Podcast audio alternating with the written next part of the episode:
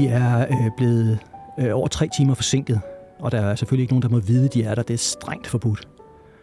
Og det, de har opdaget nu, det er, at hjulet op på taget er begyndt at køre. Det betyder, at elevatoren kører, og det betyder, at der er folk på vej op på taget. Så han bliver nødt til at gå ud nu. Han har ikke haft tid til at tjekke, om wiren sidder fast, som den skal. En ting, han ved, det er, at det gør den ikke. Og en anden ting, han ved, det er, at den har fået en ekstrem hård belastning, da de tabte den lidt tidligere. Så den vil muligvis knække, når han står ude på midten af den. Han står nu med den ene fod på wiren, og den anden fod stadigvæk solidt plantet på taget af World Trade Centers ene tårn. Og der er kun to ting, han kan gøre nu. Han kan enten sætte den anden fod ud på wiren og begynde at gå, eller han kan opgive projektet, som har taget mere end 6 år at planlægge.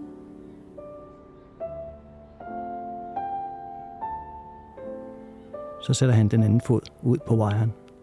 Og så gør han det, som linedanser normalt aldrig må. Han kigger ned. Og der er 400 meter ned til fortorvet.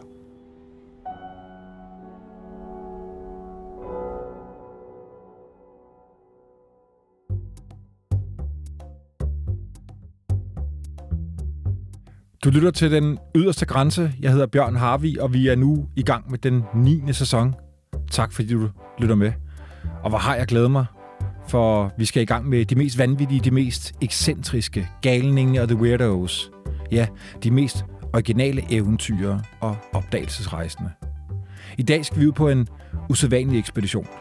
Med franske Philippe Petit, der overraskede verden, da han klokken kvart over syv om morgenen den 7. august 1974 begyndte på sin poetiske og vanvittige linevandring mellem tvillingetårnene i New York.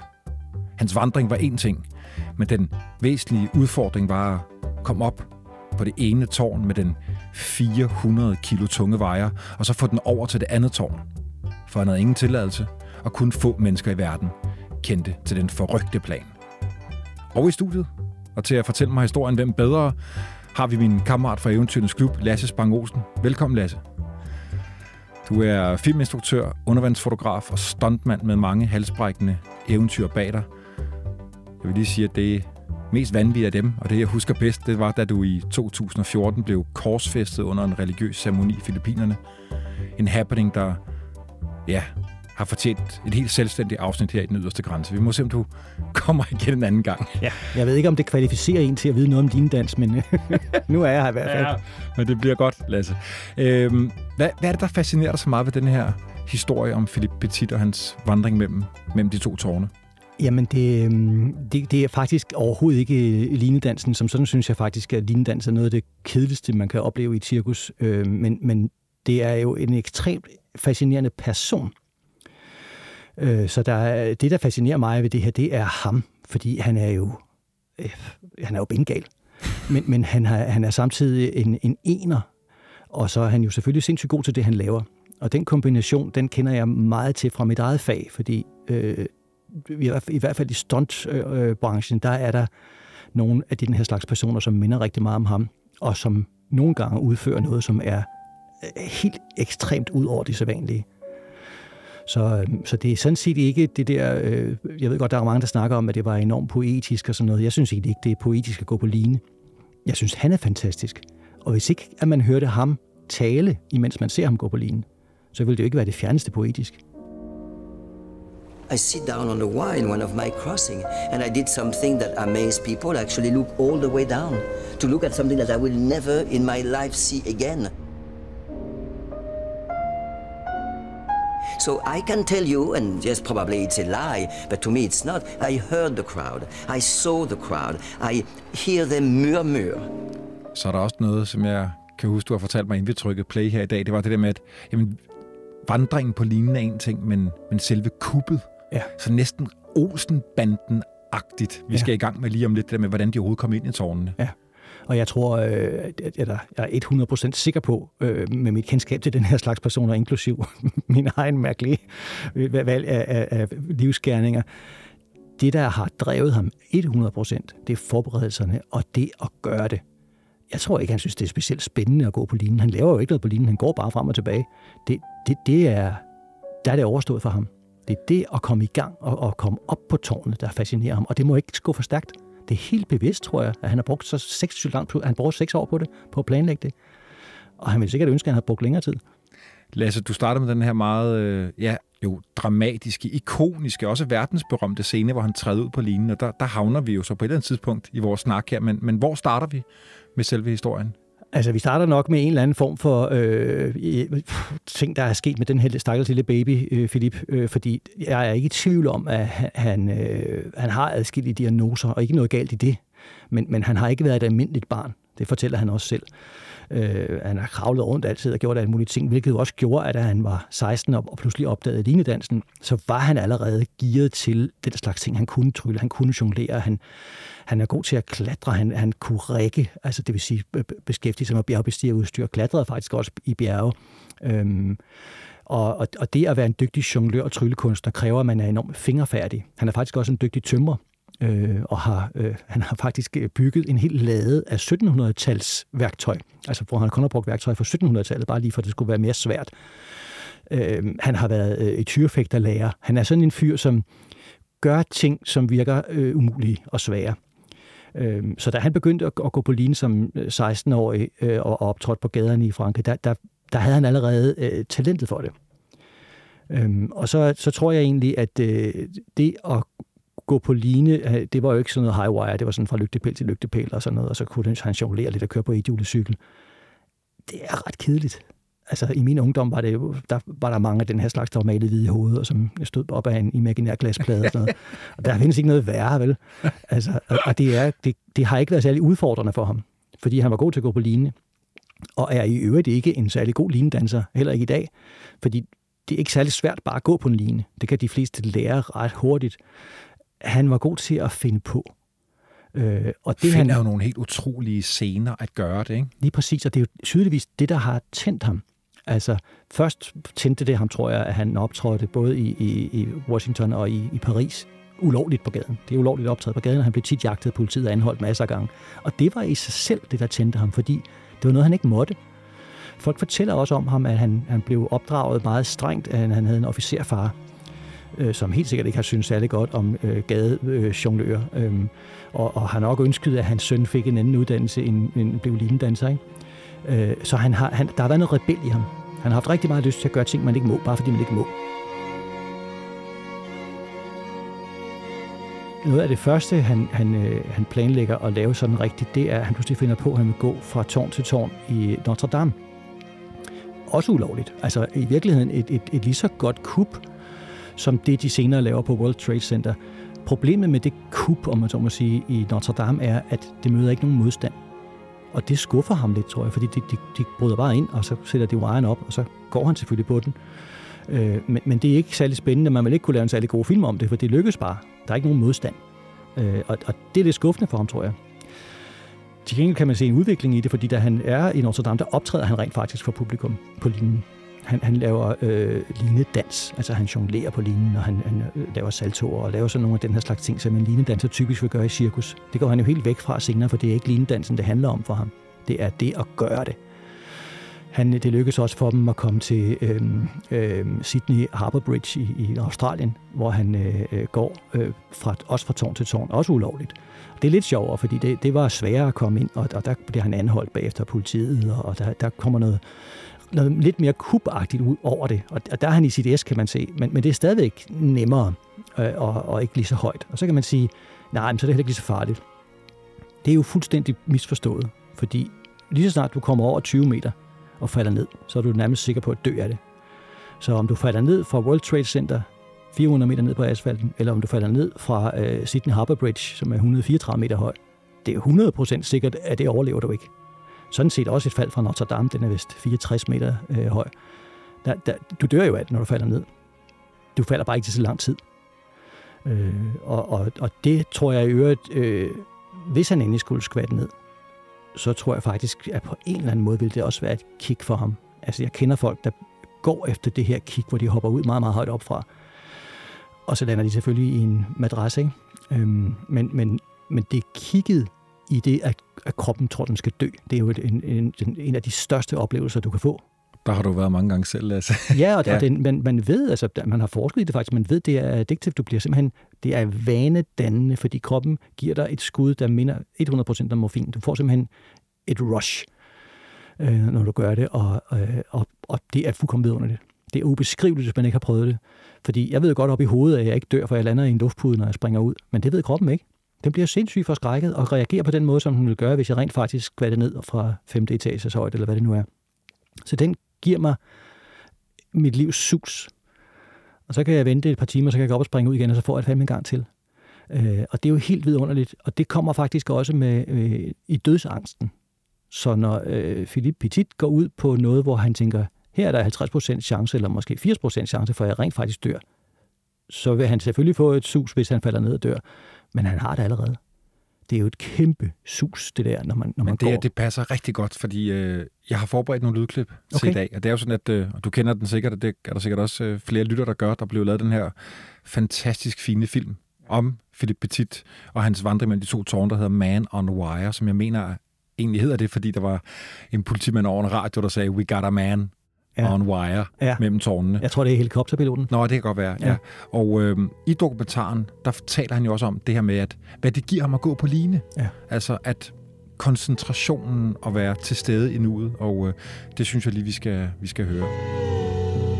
The fact that the wire walking activity is framed by death, it's great because then you have to take it very seriously. It, it's a little half a millimeter of mistake or a quarter of a second of inattention and you lose your life. Det er jo sjovt det der med, at man virkelig, virkelig lever, når man er lige ved at dø. Men, men det, jeg kender det så godt, og, og jeg kender folk, der er blevet så afhængige af det, at de, de jo nok ender med at dø af det, fordi de opsøger, det skal være værre og værre, det du gør. Fordi ellers får du ikke helt det samme kick ud af det. Var det derfor, han opsøgte tvillingentårnen også? Altså, fordi det skulle blive ikke nødvendigvis for ham selv, for som du selv siger, om man er 20 meter oppe eller 100 meter op, det er jo ligegyldigt, hvis han falder ned, så, så dør han. Så kan vi diskutere, om man overhovedet falder, når man ikke har gribe fat i linen, men det kan vi jo lige tage fat i. Men det med, at, at for andre, der hørte om ham og så det, skulle det, skulle det blive mere og mere spektakulært. Ja, jeg tror også, det er noget med, at man ligesom går efter det uopnåelige. Og hvis man kigger rundt omkring i verden på varetegn, du kunne gå på line på, Altså, øh, jeg ved ikke, hvorfor de lige præcis valgte Sydney Harbour Bridge, som jeg anede faktisk ikke, den eksisterede, hvis ikke han havde gået på den. Det er et, godt nok en turistattraktion i Australien, men det må være, fordi han har hørt, og han har kigget på turistattraktioner. Hvis der lå et tårn ved siden af Eiffeltårnet, ville det være sjovt at gå der, men det gør der jo ikke rigtigt. Der er mange af de her steder, hvor det er svært at sætte en line op.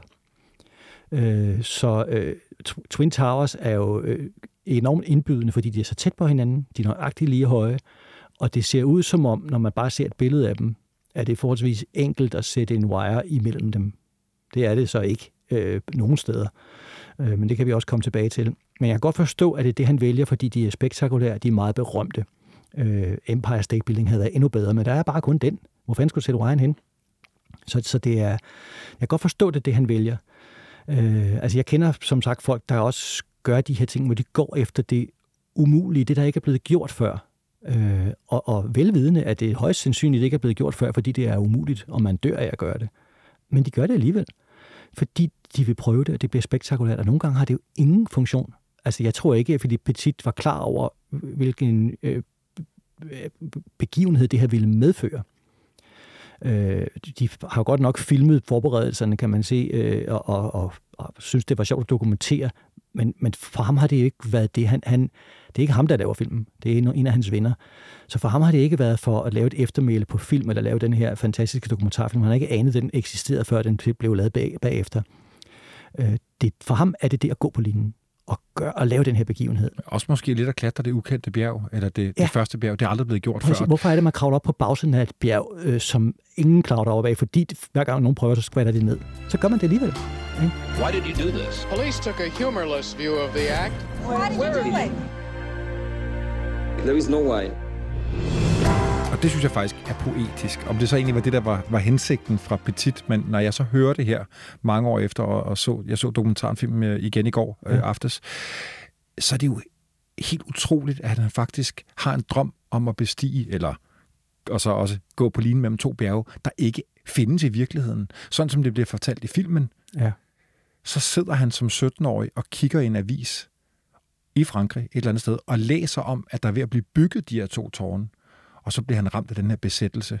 Der skal jeg gå imellem de tårne. Han har altså en drøm om at komme op et sted, som ikke findes ja. i virkeligheden. Det, det er jo ret vildt. Ja, altså med mit kendskab til den type mennesker, som gør sådan nogen, hvis hjerne fungerer på den her måde, øh, der tror jeg, at han har andre drømme også. Og han har også haft andre drømme.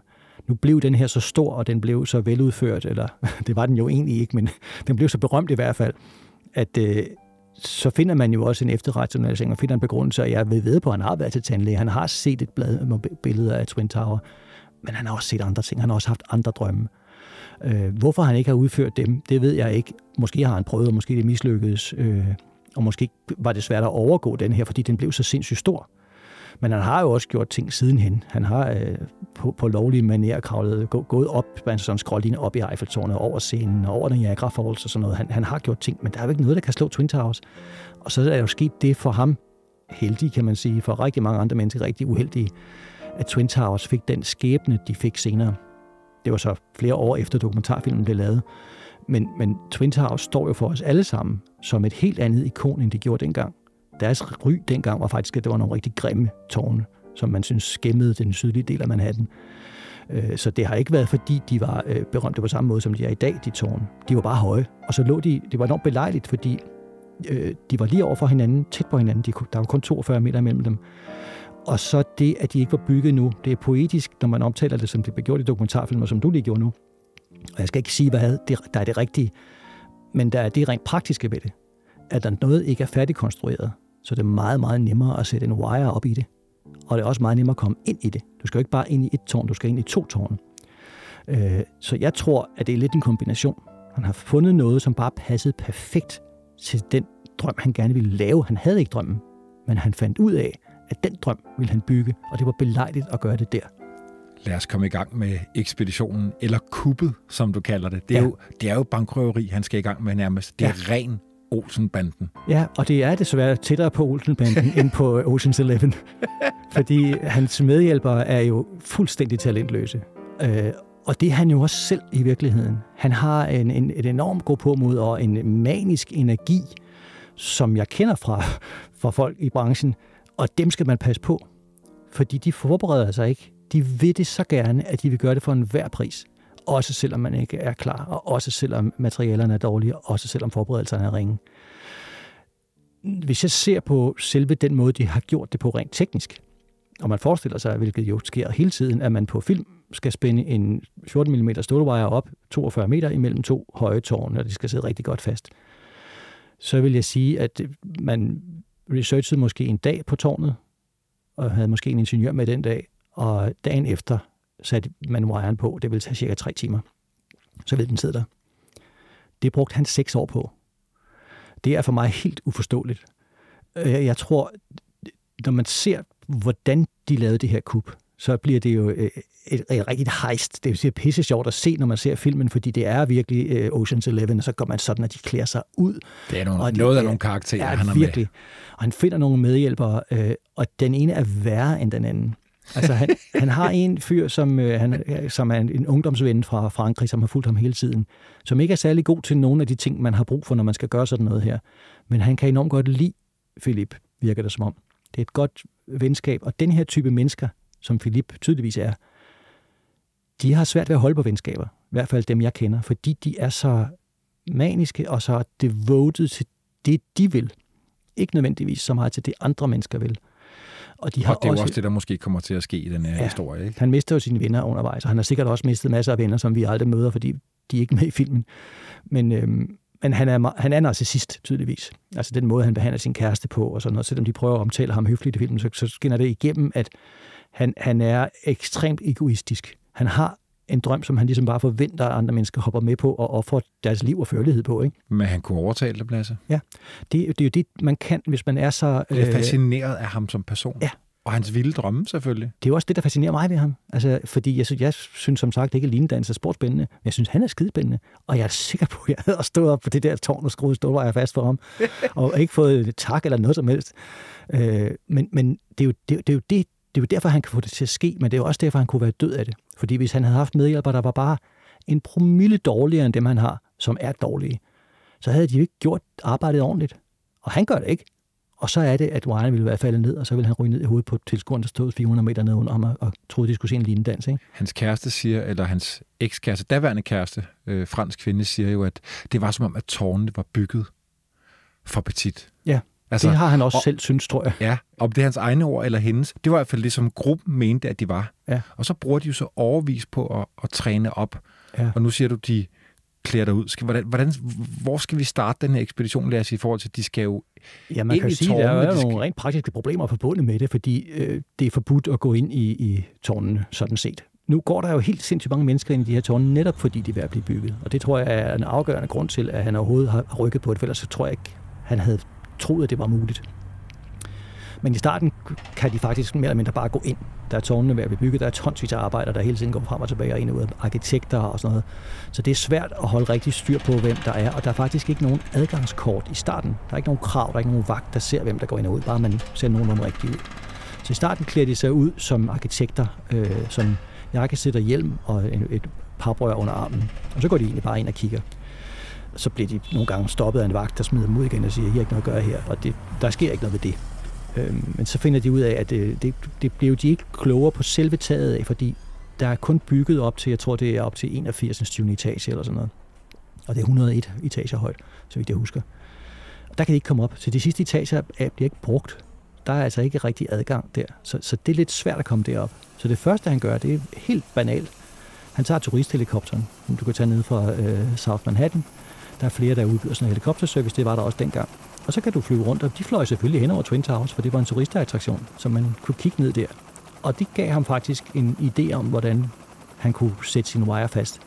Men han skulle stadigvæk op og se det rigtigt, også fordi tårnet jo hele tiden blev bygget. Der blev, det ændrede sig jo hele tiden. Så finder de ud af, at øh, de kan klæde sig ud som øh, journalister. Og det er skidesmart. Øhm, og så øh, tager han sine to venner med. Den ene skal forestille at være fotograf, og den anden er øh, en amerikansk kompan, han har fundet, som jo taler amerikansk, og det er ret praktisk, fordi de snakker virkelig dårligt engelsk selv. Ikke? Men de lader som om, de kommer fra en fransk avis. Øh, og dem, der står for tårnet, øh, som er havnevæsenet, de, de synes, at det lyder som om, det kan være en meget god reklame, så de inviterer dem op, og de, de svarer på alle mulige spørgsmål. De stiller sig nogle mystiske spørgsmål for en fransk avis i hvert fald at være, for det er sådan noget med, hvad kan den der stålwire, eller hvad kan den der tage af belastning, og hvor sidder den der fast henne, og Altså sådan nogle spørgsmål, som man spørger om, hvis man skal sætte en stålvej op, og ikke hvis man er en fransk avis. Men de får svar på de fleste af deres spørgsmål og får taget en masse teknikbilleder. Øhm, og hvis man så lige sætter en breaker ind her, og siger, det, det forløbet går det jo rigtig godt, øh, og, og, og det er en fin form for forberedelse og sådan noget. Men for lige på, på sammenligning det her med øh, en Ocean's Eleven-film for eksempel, eller for den sags skyld en Ocean Banden-film. Altså, det de har opnået indtil nu, er jo pisse nemt. Altså, du kunne jo bare have startet med at sige, at du kom fra øh, et øh, ingeniøravis i øh, Frankrig eller Portugal, og du gerne ville tale med dem, der bygger konstruktionen op på taget, og du kunne nærmest have spurgt dem direkte. Hvis jeg skal sætte en stålwire herfra og derover, hvor skal jeg så sætte den fast? Du, altså, du, det spørgsmål kunne du få svar på på tre kvarter. Så kunne du tage hjem igen. Ingen i deres vildeste fantasi havde regnet med, at nogen netop ville sætte den op. Præcis. Men det ville bare være en... Øh, det, det er alt for enkelt for ham. Øh, men, men, og det ville også være en rigtig dårlig historie, hvis han gjorde det sådan. Men, men hvis Ocean Eleven skulle gøre det her, så ville de jo ikke klæde sig ud som arkitekter og, og gøre alt det her. For at få så lidt information, fordi det, det er, det er vidderligt ingenting. Og vi er der jo langt fra endnu. Vi er, der, der er to år til, at de rent faktisk går på den her linje. Eller der er et år til. Så, så de bruger enormt meget besvær på noget, som er godt at have, når man skal lave en dokumentarfilm, og når man skal beskrive en, en karakter, som han jo er. Men, men hvis du skulle lave et kup, så, så er det ret amatøragtigt. Øhm, og, og det undrer mig en lille smule, fordi hvis man, hvis man ser for eksempel, man kan sammenligne det lidt med Greenpeace. Før i tiden, der lavede Greenpeace nogle, nogle ret store aktioner, hvor de sådan besatte øh, Big Ben i London, og utrolig mange mennesker, der koordinerer noget på en gang, nogle gange flere steder i verden på sekundet samme tidspunkt, hvor der blev kørt banner ned fra skorstenene og berømte bygninger og sådan noget, hvor de jo også sne sig ind. De gjorde nøjagtigt det samme. De skulle også op og hænge i stålvejer. De skulle også ind og, og sove derinde om natten og gøre sig klar, så de var klar på samme tidspunkt dagen efter. Og den ene aktion efter den anden forløb fuldstændig uden komplikationer. Der er sgu aldrig nogen, der har lavet en dokumentarfilm om dem, på trods af, at det var, det var langt bedre planlagt, hvis man sådan skal se det som en kup. Øh, jeg tror, grunden til, at man synes, det her er så fascinerende, det er, at han er sådan en karakter. Og derfor, da du startede med at sige Olsenbanden, det var sat ned med en lang om, hvor jeg tog for at komme derhen. Ja, det er fint. Men, men vi er jo i Olsenbanden. Fordi det, der er det sjove ved de her, det er, de er jo nogle klaphatte alle sammen. Han er bare manisk, fuldstændig livsfarlig for sig selv, fordi hvis der stod til ham, så har han bare kastet den der stålvej over og gået ud på den. Øh, men han har heldigvis nogle venner med, som er en lille smule mere fornuftige, men kun lidt. Ja, den ene amerikaner, husker sådan, er mere eller mindre vind og skæv hver dag. Han, han har finder ud af, jeg ved ikke rigtig hvorfor egentlig, øh, men han finder ud af, at han, han har brug for nogle amerikanske medhjælpere. Og det er mere eller mindre tilfældigt. Den ene møder han i en elevator i Twin Towers. Han arbejder der. Ja, han, det er ham, de han, kalder det inside man. tilfældigt, ja. Og normalt, når du skal lave et, have fat i en insider, hvis du skal lave et kub, så er det rigtig svært, og, og, og du bruger lang tid på at finde dem, og, og du ved, du skal bruge dem. Ham her, han møder ham helt tilfældigt. Og det er ikke engang Philippe Petit, der gør det. Det er fandme ham, han møder, der siger, hey, er du ikke øh, Philippe Petit? Jeg har set dig optræde. Du er linedanser. og så siger han, ja, det er. Øh, arbejder du her? Ja. Nå, kan du ikke hjælpe mig? Jeg skal gå på line øh, mellem de to tårne. Og så svarer manden, jo, det lyder da som en god idé. Altså, det det, det, sådan gør man ikke, når man skal lave et kub. Altså, men det Petit- gjorde han. Petit gør. Lige præcis. Men, men det fortjener jo ikke nogen øh. Jeg vil sige, hvis, hvis, man snakker, hvis man er til gangsternes konference, så tror jeg ikke, det her vil få en præmie. Fordi det er faktisk fandme dårligt planlagt. Han viser sig at være, øh, kan man sige, en af de mest øh, nyttige personer. Ikke fordi han er særlig dygtig til noget som helst, men fordi han har et kort. På det her tidspunkt er de begyndt at bede om, nu der er rykket folk ind i tårnet, der arbejder der, sådan, så nu kan man ikke bare gå ind og ud. Nu er det ikke nok, at man ligner en arbejder. Man skal rent faktisk have et identitetskort. Og det har ham her jo. Og han er, som han selv siger, ikke specielt uvant med positionen i at bevæge sig ind i situationer, som ikke tilhører den helt lovlige del af livet. Eller sådan noget, siger han. Og det, det tror man også på, når man ser ham. Øh, men, og, og derfor låner han bare sit identitetskort ud, som øh, Philip Petit så bruger øh, lang tid på at kopiere. Og det er en af de ting, der gør, at man kan se, at det er kuppet, der har interesseret ham. Fordi for eksempel bruger han helt sindssygt lang tid på at lave de her identitetskort. Det er jo fornuftigt nok, fordi jo mere de ligner, jo bedre er det selvfølgelig. Han laver til dem alle sammen, så de alle sammen i hans gang der kan komme ind og ud. Men en anden ting, han også gør, det er, at han bygger, flere gange bygger han modeller af Twin Towers. Helt ned til den mindste lille, fuldstændig ligegyldige detalje. Han bruger virkelig lang tid på at bygge dem. Fordi det er forberedelsen, han synes er sjovt. Han leger simpelthen med dem. Om aftenen så sidder han og spænder snore ud frem og tilbage og sådan noget. Og det er jo ikke fordi, han skal finde ud af på den måde, hvordan han spænder snoren ud, for han har selv bygget modellen. Så, så det får han ikke noget ud af. Han leger med det. Han forestiller sig, at han gør det her. Og jeg vil ved på, at den dag, han sætter foden på wiren i virkeligheden, der er også en, en, det er en tom dag. Det er en, en forløsning, som ikke kun er til det gode. Hvilket man også, og det kommer vi til, kan se på den måde, han håndterer det på. Ikke? Målet er nået. Ja, det er Det, ikke det særlig tror jeg sjovt. kendetegner rigtig Ja. mange ekspeditionsfolk. Ja, ja, det kender du også, når du kommer hjem fra et sted, du har væk et helt år og gjort de vildeste ting, så pludselig er du her igen. Det første, man gør, det er at planlægge. Hvad skal jeg gøre næste gang? Der er Det er- bare ikke nogen tårn, der er højere end Det Twin er at ringe Towers. til Lasse Spang Olsen og få ham i studiet. Men det er nød, så du kan tjene nogle penge, så du kommer afsted igen. Ja, men der er, der har, det har været tomt for ham, fordi der, der er jo ikke nogen tårn, der er højere. Og, og, og, og den mediebevågenhed, han opnåede her, du, kom bag på ham, det er jeg ved at ved på. Så øh, han, han har ikke rigtig lavet noget. Du kunne se det ud også på. Han bliver spurgt, hvorfor gør du det? Det er et ret oplagt spørgsmål. Han synes selv, det er et meget mærkeligt spørgsmål. Jamen, det er jo det mest oplagte spørgsmål overhovedet, og det undrer mig, at han ikke har fået det før fra sine venner. Altså, de må virkelig være enten nogle tabere, eller åbenbart fuldstændig ligeglade, fordi hvis jeg havde en god ven, der sagde, at han ville gøre noget, der minder om det her, så ville jeg sige, hvorfor? Fordi jeg gider godt at hjælpe dig med det. Det kommer til at være rigtig, rigtig besværligt. Vi skal flere gange øh, til New York og, og udsætte os selv for fare og for at blive arresteret. Der var ingen, der vidste, hvor meget straf de egentlig ville få, hvis de blev opdaget. Jeg ville øh, sandsynligvis godt hjælpe alligevel, men jeg ville have en god begrundelse. Og det har de aldrig spurgt ham om. Så da han bliver spurgt om det til sidst, da han endelig har gjort det, så har han ikke noget svar. Der finder han på et svar, mens han svarer, som vi kommer til senere, for det skal være en overraskelse, hvad det er, han svarer. Men han har tydeligvis ikke overvejet, hvorfor han gør det. For det vil folk aldrig forstå. Men de gør det formentlig, fordi de synes, at den der proces er fantastisk. Og det tror jeg også, vennerne har gjort. Jeg tror faktisk, hans bedste ven, som øh, øh, Han er med for at sikre, at han ikke skulle falde ned. Ja, han er, han er kun med for at redde livet på ham. Okay. Så var han også, øh, fordi han har kendt ham så længe, så var han, så var han den, der vidste mest om, hvordan man spænder de her wire ud, som er teknisk faktisk meget mere svært, end folk tror. Og han var godt klar over, det kunne han jo også se, at de mennesker, som Petit hyrede, det var fuldstændig tilfældigt. Det var en, nogen, han mødte i en elevator, eller Ja, han, stod, han, stod, han stoler ikke på dem og bliver vredet på dem og så Så, så ja, så han har faktisk øh, han har store problemer med dem, fordi af- gode grunde stoler han ikke på dem. Og især ikke på deres evner som rækker med stålwire. Det vil jeg da heller ikke gøre, fordi jeg har aldrig prøvet det nogensinde. Så det, det er ikke nogen særlig smarte mennesker at tage med til sådan noget. Og især fordi, de, de, når folk er uprof, men hjælpsomme, det er nærmest det værste, du kan have med i sådan en situation. Fordi de vil prøve. Jeg vil meget hellere have en med, som siger, jeg aner ikke, hvad jeg skal gøre her. Du skal fortælle mig alt, og så skal du tjekke det bagefter. Så er der en chance for, at wiren ikke falder ned. Men hvis det er sådan nogen, der bare tænker, det går nok, og jeg er jo et billeder skæv, fordi jeg har røget pot hele natten, det er ikke en god hjælper at have med op på taget, når du skal gøre noget livsfarligt. Men det er det, han har. Og lad os komme ud af, Lasse. Ja. Vi har de to tårne. Ja. De er et hold, der skal ned i hver Ja. kælder, så vidt jeg husker. Ja. Og de skal jo gerne mødes op på toppen og få den her line. Ja, de går over. ind om, om, og sent om aftenen, ikke? om natten, så kører de ind, øhm, og, og der kræves det identitetskort, og, og, og, og der er faktisk en, en, desværre en, en mulighed for, at de kan blive stoppet, og så vil seks års arbejde være spildt. Jeg vil så også, det var mærkeligt, at det har taget seks år, men det har taget seks år, og han vil virkelig have det nederen over det. Og så vil det højst sandsynligt blive rigtig svært at komme ind næste gang, hvis først man er blevet taget en gang. Det skal man helst ikke. Men det lykkedes dem øh, hver for sig at komme ind i tårnene, og planen er så, Hvor mange er de? de er på det her tidspunkt, så vidt jeg husker, fem. Øh, men hvor der kun er én på det, i det ene tårn, som øh, Petit ikke er i. Der er kun én der, som ved, hvad det handler om, og hvordan man sætter sådan en wire op.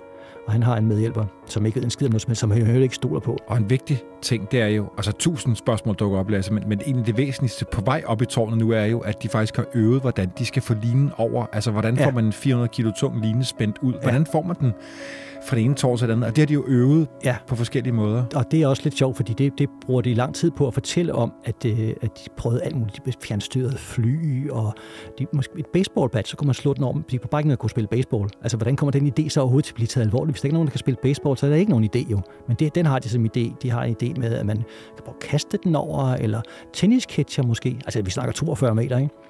Øh, Det, de gør, det er, at de, de tager en fiskeline og, og vil sætte fast i en bold, eller en lille svæveflyver, eller de prøver alle mulige ting. Men du skal ikke være specielt intelligent, før du tænker, hvad er det, der præcist kan skyde langt, og som nemt kan bære en fiskeline. Det er der ligesom to helt åbenlyse ting, der kan, som kan ramme helt præcist. Den ene er en armbryst, vil jeg helt sikkert vælge, for den kan du virkelig ramme præcist, men den kan skyde sindssygt langt. Eller lidt dårligere en flitsbue. Det gode ved armbrysten er, at den kan du have i lommen. Den fylder ikke ret meget, du kan skille den ned, så kan du have den under dit jakkesæt. Flitsbuen kan også skyde langt. Den er utrolig besværlig at transportere, fordi hvis den skal skulle skyde langt, så er den også ret lang i sig selv. Den kan du ikke folde sammen. Men den vælger de. Så da de har brugt rigtig lang tid på nogle virkelig dårlige idéer, så kommer de frem til hjemme i Frankrig, at flitsbuen er en god idé. Og de øver sig så på sådan en græsmark, hvor de også har øvet sig på at sætte en wire op, der passer i længden mellem de to tårne. Det man kan jo ikke øve, for de har jo ikke nogen tårne, men de har nogle træer, de sætter den her line op i, så de, de øver sig på at spænde linen ud. Så de der øh, klaphatte, der skal være med, øh, som så viser sig senere faktisk at springe fra, inden de kommer slet ikke med, men de, de bliver øvet også i, hvordan man sætter sådan nogle wire op, så de kender til principperne. men de øver sig også i, hvor stram skal den være, og, øh, fordi det med wire er meget, meget sværere, end man tror. Stålwire øh, er jo sindssygt stærke, det ved de fleste godt. Og han bruger en wire, jeg vil tro, den er 14 mm eller sådan noget. Den er i hvert fald meget stærk, sådan en. Det vil typisk være sådan en, man bruger til, til rækninger, når man laver stunt og sådan noget. Men en wire er jo lavet til at hejse ting lodret op og ned med. Der er den virkelig, virkelig stærk. Den har lavet nogle meget lange, øh, sammenfiltrede, øh, tynde øh, stykker stål, som til sammen til sidst bliver meget tykt. Men når man spænder den ud vertikalt, hvad du skal, når du skal gå på den, så er det noget helt, helt andet. Det er den ikke beregnet til. Så hvis den kan tage øh, for eksempel 10 tons, øh, når, den, når den løfter noget helt lodret, når så spænder den vandret ud, og du går ud på midten af den, sige den er 100 meter lang, og du går 50 meter ud på midten af den, så vil en ingeniør kunne komme frem til, hvad den så kan bære derude. Og det er måske kun 500 kilo, i modsætning til 10 tons. Og det er jo noget af en forskel. Øh, og alt det her, jeg ved ikke, hvor præcist han ved det, men han er jo godt klar over, at han har på det her tidspunkt arbejdet meget med wire, Henrik Petit. Han, øh, øh Philip Petit. Han ved godt, at øh, en, en wire ikke er noget, man lige sådan skal øh, øh, tage for gode varer, man bare lige sætter op. Så er der det ved det, at en wire er stærk og solid, hvis ikke den bliver belastet forkert. Og hvis den ikke får nogen tæsk, Ja, hvis inden den får op. frost, eller hvis den bliver knækket, eller altså, den knækker ikke, men hvis den sådan bliver bøjet for kraftigt, eller sådan noget, så kan du slet ikke bruge den. Fordi de der 500 kilo, den så kan bære ud på midten mellem de to tårne, det er måske røget ned på 50 kilo, og så skal du altså ikke træde på den. Og det, det lyder åndssvagt, men det er, det er vidderligt rigtigt. Så er der det ved en, en wire, den er, jo, den er jo spundet, altså den er sådan snået på en bestemt måde. Det vil sige, den arbejder også med at rulle en lille smule.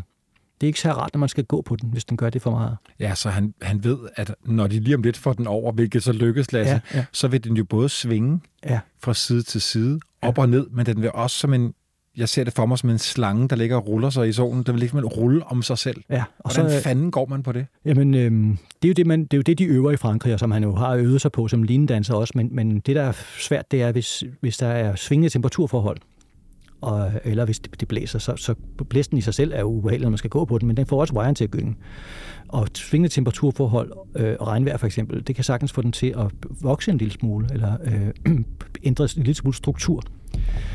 Det her svingeri, det er jo noget, som alle linedansere kender, der skal gå mere end 10 meter. De bruger noget, der hedder cavaletti, som er en, en wire, eller en tynd snor i virkeligheden, som går ned fra jorden, skråt op til linen og skråt ned til den anden side. Det er simpelthen et barduns på et telt den holder ligesom linen, og den vil man typisk på sådan en 42 meter line have to af, så man har 15 meter ude, og så igen 15 meter ude fra den anden side. Det, det vil holde den. Men når der er 400 meter ned til jorden, og ingen må vide, du er op og hver sætte den lige op, så kan du ikke tage sådan, sætte sådan to på. Så de finder faktisk ud af noget ret smart, at de sætter de her kavaletier, og de her snore, der skal holde den fra at svinge fra side til side, dem sætter de skråt ind til taget på hver sit tårn. To af dem. Så den ene, den går, så den har en lille længde ud til wiren, og så en lang længde over til den anden tårn. Den anden, den har så en lang længde ud, og så en kort længde ind til den tårn, og så også på kryds.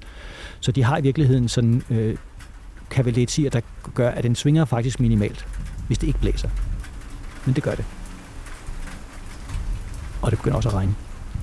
Og vi, skal, og vi skal lige have linen over. Ja, ja, det har slet ikke fået linen over. Vi kom kun til, at de har fundet det med flitsbuen, som er en, en, en hasarderet og dårlig idé. Men det er altså det, de har brugt seks år på at komme frem til, at det skal være en flitsbue. Og det er jo også meget spektakulært. Han smugler den jo ind i sådan et arkitekttegne øh, rullerør. Og det er jo meget smart, når man absolut skal have en flitsbue ind. Jeg vil altså igen bare have gået efter armbrysten. Du kunne bare have den i en værktøjskasse, ikke? Og de har jo flere hundrede kilo øh, værktøj med, fordi den her line, de skal have over, altså den, han skal gå på, wiren, den vejer 200 kilo. Øhm, og det er ret tungt. Men Lasse, de, de, får, de får skudt den her fiskeline over, som ja. i hvert fald Petit i dokumentaren fortæller, at han har svært ved at finde. Det er jo mørkt. Ja. Der er jo vagter, der spørger. De har været tæt på at blive opdaget. De har ligget og gemt sig under præsendinger ja. på de der etager under. Ja. Har ikke kunne snakke sammen. Jeg, altså, igen, tusind spørgsmål. Ja. Hvor går det på toilettet? Hvor har de fået mad? Er han overhovedet frisk, når han skal ud på linen? Altså, hvis du tager den, den dårligste øh, Greenpeace-aktion, ikke? så er der jo nogen, der tænker, vi skal have ordentligt tøj med. Hvor skal vi sove? Hvem har madpakken? Skal vi ikke tage noget kaffe med? Det er jo ikke sporsvært. De har, de har, jeg tror, de har et ton udstyr med i det hele. Hvorfor er der ikke nogen, der har taget en termokan med med varm kaffe? Han er fuldkommen ligeglad.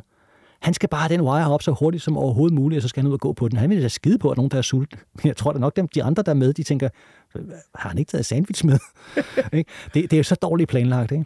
Og der sker jo det, der er jo vagter, og der kommer vagter. Men du er medlem af Eventyrernes Klub, og jeg er medlem af Eventyrernes Klub. Dernede har vi jo det her slogan, som nok er blevet sagt mange gange i de her programmer allerede. Men nu er det første gang, jeg er med, så nu siger jeg det også, at sandheden skal aldrig stå i vejen for den gode fortælling. Jeg ved ikke, hvor meget af det, de fortæller op på taget, der rent faktisk er sket. Men det er en meget bedre historie, når det er det. Altså det med vagterne, der kommer præcis, og kigger. Hvor, hvor meget var der med det? Fordi lige pludselig er der jo ikke nogen vagter, når de, når de skal til at sætte wire op. Og hvis der er vagter ellers sådan hele tiden hver kvarter, der kommer derop, hvorfor fanden holder de så pludselig op med at komme derop? Det skal jeg ikke stille mig til dommer overfor, men, men i hvert fald så er det det, der er fortællingen. Ikke? Men Lasse, også at den der flitsbue det var den, skyder ja. pilen over, og så ligger den, jævnfør petit, ja. og balancerer på det aller yderste ja. af det her tårn. Det er også en bedre historie. Han bliver nødt til at tage tøjet af, ja. for at kunne kravle rundt op på, ja. på taget, for at mærke linen mod sin krop, for ja. der er bælmørkt, han kan ikke se den. Nej, altså, det virker jo fuldstændig afsindig. Og, men jeg, jeg tror ikke, øh, hvis jeg skal være helt ærlig, jeg tror sgu ikke, den lå helt ud på kanten. Jeg tror, den var svær at finde, den ligner. Måske lå den tæt på kanten. Lad os bare sige, at den ligger på kanten, for det er en bedre historie. Men det der med at tage tøjet af og få at mærke fiskelinen, det virker jo fuldstændig vanvittigt. Men jeg kender faktisk øh, en fyr et, inden for øh, øh min branche, der gør den her slags farlige ting, som sagtens kunne finde på at gøre sådan noget det er en anden tankegang, og det er en, en, for ham virker det som en logisk handling, når han gør det. Han tænker, hvordan kan jeg mærke den der tynde fiskeline? Ja, med hænderne eller med armene. Jeg kan, hvad hvis den rammer mig på ryggen, jeg har tøj på? Af med tøjet. Hvor vi andre vil nok bare lige bruge de der fem minutter længere, og så vil vi også finde den der fiskeline. Men, men jeg, det tror jeg, han har gjort. Jeg, jeg sætter så mere spørgsmålstegn ved alt det her, der gør det øh, mere spændende med vagterne, og hvor de gemmer sig, og, og, og al den her slags ting. Og det er egentlig også ligegyldigt, fordi for dem har det været det vildeste kup, det her. Men også bare det, at de ser hinanden. Ja. Den morgen der. Ja. Altså, hov, de andre er også kommet op, fordi de ved Ja. jo ikke, de ved ikke, hvordan det er gået med de andre i tårnene. Nej, men så kan man så sige, hvis ja, det, der kunne ske to ting. De kan blive stoppet, eller så kan de komme op. Så, så øh, når man laver sådan noget, så må man håbe, det går godt. Og når det så er der, så er det også sådan, når der er de. Det er jo ikke sådan, wow, hvor sindssygt. De, de er over på det andet tag. Jamen, det er også det, vi har aftalt. Så, så selvfølgelig er de på det andet tag, ikke? De får fiskelinen over, Ja. og sådan som jeg husker historien, så er det, så binder man så et lidt tykkere reb på, og lidt tykkere reb på, og Ja. får firet over, og til sidst så får de vejeren over. Og så sker der jo Ja, så er en det... af de helt store, dramatiske højdepunkter på, på ekspeditionen. Eller endnu en ting, der er helt afsindigt dårligt planlagt. Jo, jo. De var tre. Altså, Petit havde tre, eller to med, så de var tre i det hele. Men den ene får kolde fødder, da de kommer derop, hvilket også viser, hvor fandens uprofessionel han er. Så han går ned igen. Så han har en til at hjælpe sig, som ikke har prøvet at sætte wire op særlig meget. Øhm, men de skal altså transportere den her 200 kg tunge wire. På et tidspunkt så skal den her wire så trækkes over. Nu har vi skudt flitsbuen over, vi har et tyndt reb, der går over, og det tynde reb sidder fast i wiren, som altså vejer 200 kg. Nu skal vi trække den over. Den skal have et spænd på 42 meter. Jeg tror, hvis jeg bad min mor om at forudsige, hvad der kunne gå galt, så ville hun sige, hvad vejede den? Den vejer 200 kilo. Mm, Når den kommer ud over kanten, vil den så ikke være meget svær at holde for to mennesker? 200 kilo, det må jo nok synke nedad. Ja, det vil den. Det er det, der sker. Det er det, den gør. At de ikke har overvejet det, og taget et spil med, sådan så der, hvor de holder wiren, de har de 200 kilo liggende på taget, der skal de jo ikke stå og holde den i hånden. For når den først har trukket øh, de der 15-20 meter ud, så begynder den altså at blive rigtig tung, og så kan de jo ikke holde den. Men det har de åbenbart regnet med, de kunne. Og det er fandme mærkeligt, fordi på det her tidspunkt har de jo øvet i Frankrig rigtig meget med en samme længde wire. Den må de jo også have prøvet at minkelere rundt med. Der har de så kun stået i en meters højde, men, men man kan jo nok regne ud, at hvis der ikke er jord nedenunder den her wire, der nu bærer den, så, så er der noget, der trækker. Og det er katastrofalt, og det er det, er det der det kommer til at være det allerfarligste på hele øh, den her begivenhed, og det er, at wiren løber fra dem. Øhm, de har heldigvis fået sat den fast i den ene ende. Altså over hos Petit, der sidder den fast i den konstruktion, den skal sidde i. Men mens de er ved at trække den over til det andet tårn, så mister de den. Så falder den simpelthen ned. De kan ikke holde den. To mand kan ikke holde 200 kilo wire. Så den, i begge sider slipper de den bare, så ryger den ud over kanten med et ordentligt raballer. Og så falder den ned, bum, og ligger. Der er tre timer nu, til solen står op, og der vil begynde at komme mennesker. Og det vil sige, at de skal øh, være færdige der. Der skal han altså gå på linjen. Men nu hænger der 61 meter wire ud over kanten. Det er selvfølgelig noget lort, for det skal det ikke. De skal have hejset den op. Men at hejse 200 kilo op, to mand, hurtigt, det kan man ikke. Og Det er, ikke, det er. Og ikke nok med det, Lasse. Nej, det du er har det. den hænget Ja. over kanten. Ja. Og det, det, det, det, den ikke er der, det betyder bare, okay, så kan de ikke gøre det. Men når sådan en wire, den falder øh, nedad, 60 meter ned, så får den altså rigtig meget fart på. 200 kilo trækker rigtig hårdt i den her wire. Og når på et tidspunkt, så stopper den jo, for den sidder fast. Og det er det, der ikke måske med en wire. For den ligger jo ud over kanten. Så når den stopper med et kæmpe tryk 16, så bliver den knækket. Altså, så den knækker ikke over, men den ligger ud over kant og får et, et, et 90 graders vinkelknæk, mens den samtidig bliver belastet helt afsindigt af sin egen vægt. Sådan en wire, den vil man aldrig bruge til et stunt. Fordi det er livsfarligt. Og jeg har oplevet sådan nogle wire, der, er, der kan tage 10, 10 tons. Jeg har oplevet, at de knækker. Sandsynligvis af samme grund. Men Philippe Petit ved godt det her. Men på den anden side, så er der ikke så meget at gøre. Men nu får de så virkelig besværligt, fordi de hiver den her wire op på den anden side. Og, og det bliver rigtig, rigtig stressende, fordi det, der sker nu, det er, de har ikke tid til at gøre det arbejde ordentligt, som er det allervigtigste. Fordi, Og hvorfor har de ikke det? fordi der kommer folk. Det, der sker, det er, at solen er ved at stå op, og wiren er jo ikke, den er jo slet ikke kommet over på den anden tag. De hiver og slider i den, men de kan jo ikke få 200 kilo wire hævet op særlig hurtigt, så de arbejder alt, hvad de overhovedet kan. Og det må være meget, meget stressende. Øh, og det, der så sker, det er, at når de så begynder at sætte den fast, så begynder man at arbejde hurtigt. De er ikke prof, dem der står over på det andet tag. En linedanser vil som udgangspunkt altid selv tjekke sine punkter, hvor sidder den fast, sidder den rigtigt, som den skal, har den den stramhed, den skal, så han kan gå rigtigt på den. Det bliver der jo slet ikke tid til. Ja. Så, øhm, så da den bare sådan er tilnærmelsesvis stram, og det ser ud som, den sidder rigtigt, de andre står på den anden side, helt forpustet og røde i hovedet, siger, nu er den der. Der er det, man skal sige, take five. nu går I lige hen og dobbelttjekker. Nu tjekker vi lige alle boldene, vi tjekker lige det hele. Det er der ikke tid til. Fordi nu kører hjulet op på taget, og hjulet, det er det, der trækker elevatoren op. Det vil sige, det er et signal til dem om, at fuck, der er simpelthen nogen på vej herop nu. Og når der kommer nogen derop på taget, så bliver de jo selvfølgelig stoppet. Nej, nej, nej. Så øh, han sætter den ene fod ud på vejeren. Velvidende. Han har ikke tjekket. Han har ikke tjekket, om den ruller. Han har ikke tjekket, om de her kavadetier, der skal holde den fra at svinge fra side til side, om de sidder stramt, som de skal. Han har ikke tjekket, om de sidder ordentligt fast ud på den. Han aner ikke, hvad der sker med det knæk, den har fået, men han er jo godt klar over, at den har fået et voldsomt knæk, så den sandsynligvis ikke har den bæreevne, den skal have. Og han aner ikke, hvordan den sidder fast på den anden side. En ting, der er helt sikkert, det er, at den sidder sandsynligvis ikke lige så godt, som den kunne, fordi de har ikke haft tid til at sætte den ordentligt fast. Og så træder han ud. Og han er selvfølgelig ikke sikret heller. Nej. Øh, jeg kan godt forstå, at han ikke er sikret, fordi hele ideen med at gøre det her, det er jo det livsfarlige element i det. Så, så der er folk, der siger, man kan jo, der er jo ingen, der vil kunne se det nedefra, man havde en kæmpe stor sikkerhedsstigen i, men, men det vil han jo selv. Han vil selv kunne se, den var der. Så, og det, det er slet ikke det med at gå over fra tårn til tårn, der er interessant for ham. Det er hele begivenheden, og, og primært det at, at, at gøre det ulovligt, altså kuppet i det. Ikke? Og så er vi ved startscenen, Lasse. Ja. Så går han ud.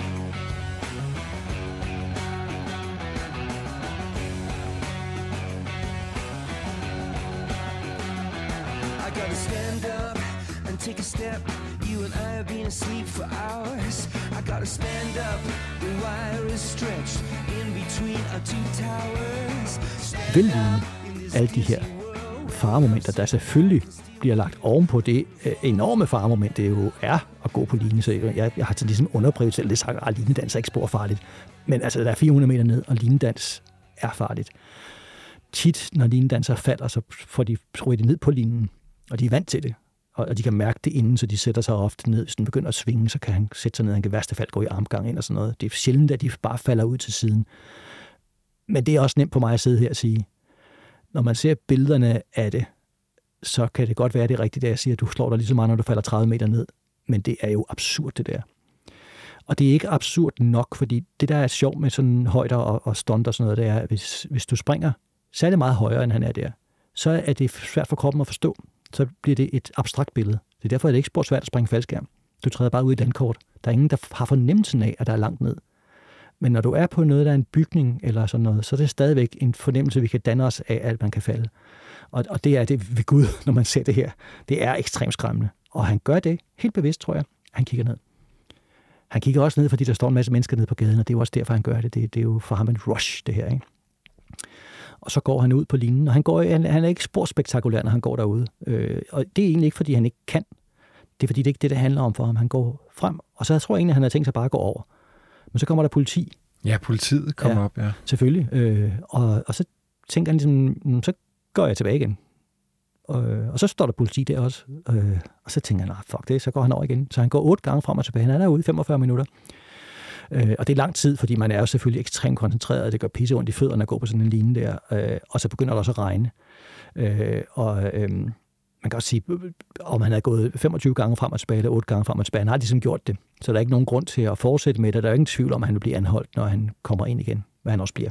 Og så inden vi lige skal høre om, hvad reaktionen så bliver nede på gaden, så har vi fundet lyd på øh, en af de politimænd, der står derop, ja. som fortæller om, hvad det egentlig er, han ser, og hvor spektakulært det her øjeblik egentlig er. Prøv at lytte med, Lasse. Officer Myers and I observed the uh, tightrope dancer, because you couldn't call him a walker, uh, approximately halfway between the two towers. And uh, upon seeing us, he started to smile and laugh.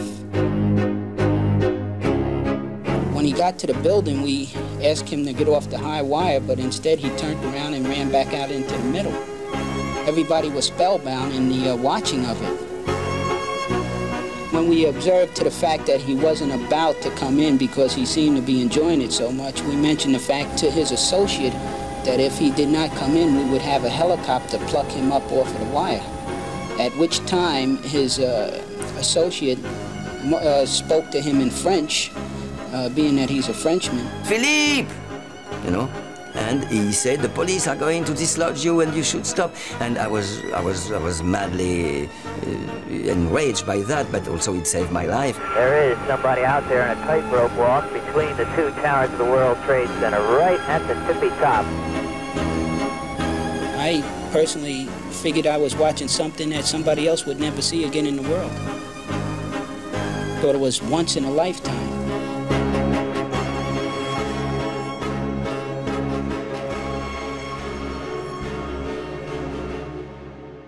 Jeg tror ikke, de ville have taget ham op med en helikopter, fordi det ville jo bare blæse ham ned fra den der line, så dumme er de jo ikke. Øh, men det er jo en meget god trussel, og det blev i hvert fald regnvejr. Han havde ikke brug for at gå mere frem og tilbage. Han havde ligesom vist, hvad han kunne, men så kommer han ind. Men var det smukt, Lasse, at politimanden siger, jeg så noget, som jeg aldrig ville komme til at se igen. Og der har han jo så desværre ret. Ja. Og det er måske også det, som du nævnte tidligere her, ja. så ikonisk, fordi tårnene ja. øh, styrtede til jorden. Ikke? Lige præcis. Ja. En ting, som man glemmer lidt i, i referencen af det poetiske, og hvor søde de var, alle politibetjente synes, han var fantastisk. Han har selv fortalt, at det farligste, han oplevede øh, på den her linetur, det var faktisk, da han var blevet anholdt af politiet og havde fået håndjern på, og de skubbede ham ned en betontrappe. Så det har ikke været dem alle sammen, der synes, han øh, var særlig poetisk. okay. Øh, men øh, han kommer ned og, og sidder med håndjern på, og han får sit kick, og alle folk klapper af ham, bygningsarbejdere og publikum, der har stået på gaden og sådan noget. Det er jo helt, det er helt fantastisk. De er jo virkelig rørt alle sammen. Og så kommer pressen og spørger ham, hvorfor gjorde du det? Hvad svarer han så? Ja, det virker, som om han overhovedet ikke har spekuleret på det. Han synes selv, det er et meget mærkeligt spørgsmål at få. Og så siger han, jamen, hvis jeg ser tre appelsiner, så jonglerer jeg. og hvis jeg ser et tårn, der står over på et andet tårn, så spænder jeg en lige ud imellem dem og går. When I see three oranges, I juggle, and when I see two towers, I walk. Og det er jo, tror jeg, rigtigt. Det er sådan, han tænker, men for os er det jo lidt mærkeligt. Og, og det viser jo også, at han er altså ikke sådan helt... Han er en ener, kan man godt sige. Lasse, jeg ved, du har været en lille smule kritisk også over for, for det her stunt. Du siger, hvis man gerne vil ind og se en lindanser, jamen så kører man en billet, og så kommer man i cirkus. Ja. At han øh, jo næsten kidnapper folk til at se hans show. Ja, og det synes jeg ikke, man kan være bekendt, når man nu har valgt at for ens egen skyld, at det skal være uden sikkerhedslinje. Fordi jeg kunne have stået der med mit fireårige barnebarn og kigget op, og så kunne han være skvattet ned, og så skulle hun helt ufrivilligt se en mand, der dør lige for næsen af hende, fordi han har valgt, at det er det, han vil. Men man kan ikke bebrejde ham det, fordi der er ingen tvivl om, at manden er narcissist. Og det er der faktisk mange af de her store ener, der er, øh, inklusiv os. altså, de ting, vi laver, i, og de mennesker, der er i klubben, er tit nogle mennesker, som hvis eget øh, motiv til at gøre ting er så sindssygt vigtigt, for ellers så gør man ikke noget livsfarligt, hvis ikke man selv synes, det er vigtigere end alt andet. Og det kan være svært nogle gange at huske på, at sådan har andre mennesker det ikke. Man kan sige, at det er ulovligt, det han laver. Ja. Men det skader ikke umiddelbart nogen. Det er ikke ondskabsfuldt. Det er kun fordi, det... ikke falder ned, jo. Ja, jo, det har du ret i. Øh, så, så det skader nogen. Det, kunne, altså, det er at udsætte andre mennesker ufrivilligt for noget rigtig ubehageligt, og det synes jeg ikke, han kan være bekendt. Men det, han faldt jo ikke ned, og det var jo godt. Men det er hans, som du også snakker om, nogle folks livsfilosofi, og det er også hans egen, og der synes jeg egentlig, vi skal slutte i dag, Lasse, ja. fordi han, han, øh, vi har fundet det her klip, ja. øh, hvor han jo faktisk sætter ret stærkt ord på, hvad det er, han vil med sit liv, og han mener, man skal hver dag opsøge grænsen. Og det skal man. Lad os slutte der. Tak fordi du var med. Selv tak. To me it's, it's really it's so simple that life should be lived on, on the edge of life.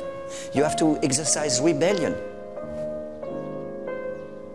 To refuse to uh, taper yourself to rules, to refuse your own success, to refuse to repeat yourself, to see every day, every year, every, every idea as a, as a true challenge, and then you are going to live your life on a tightrope.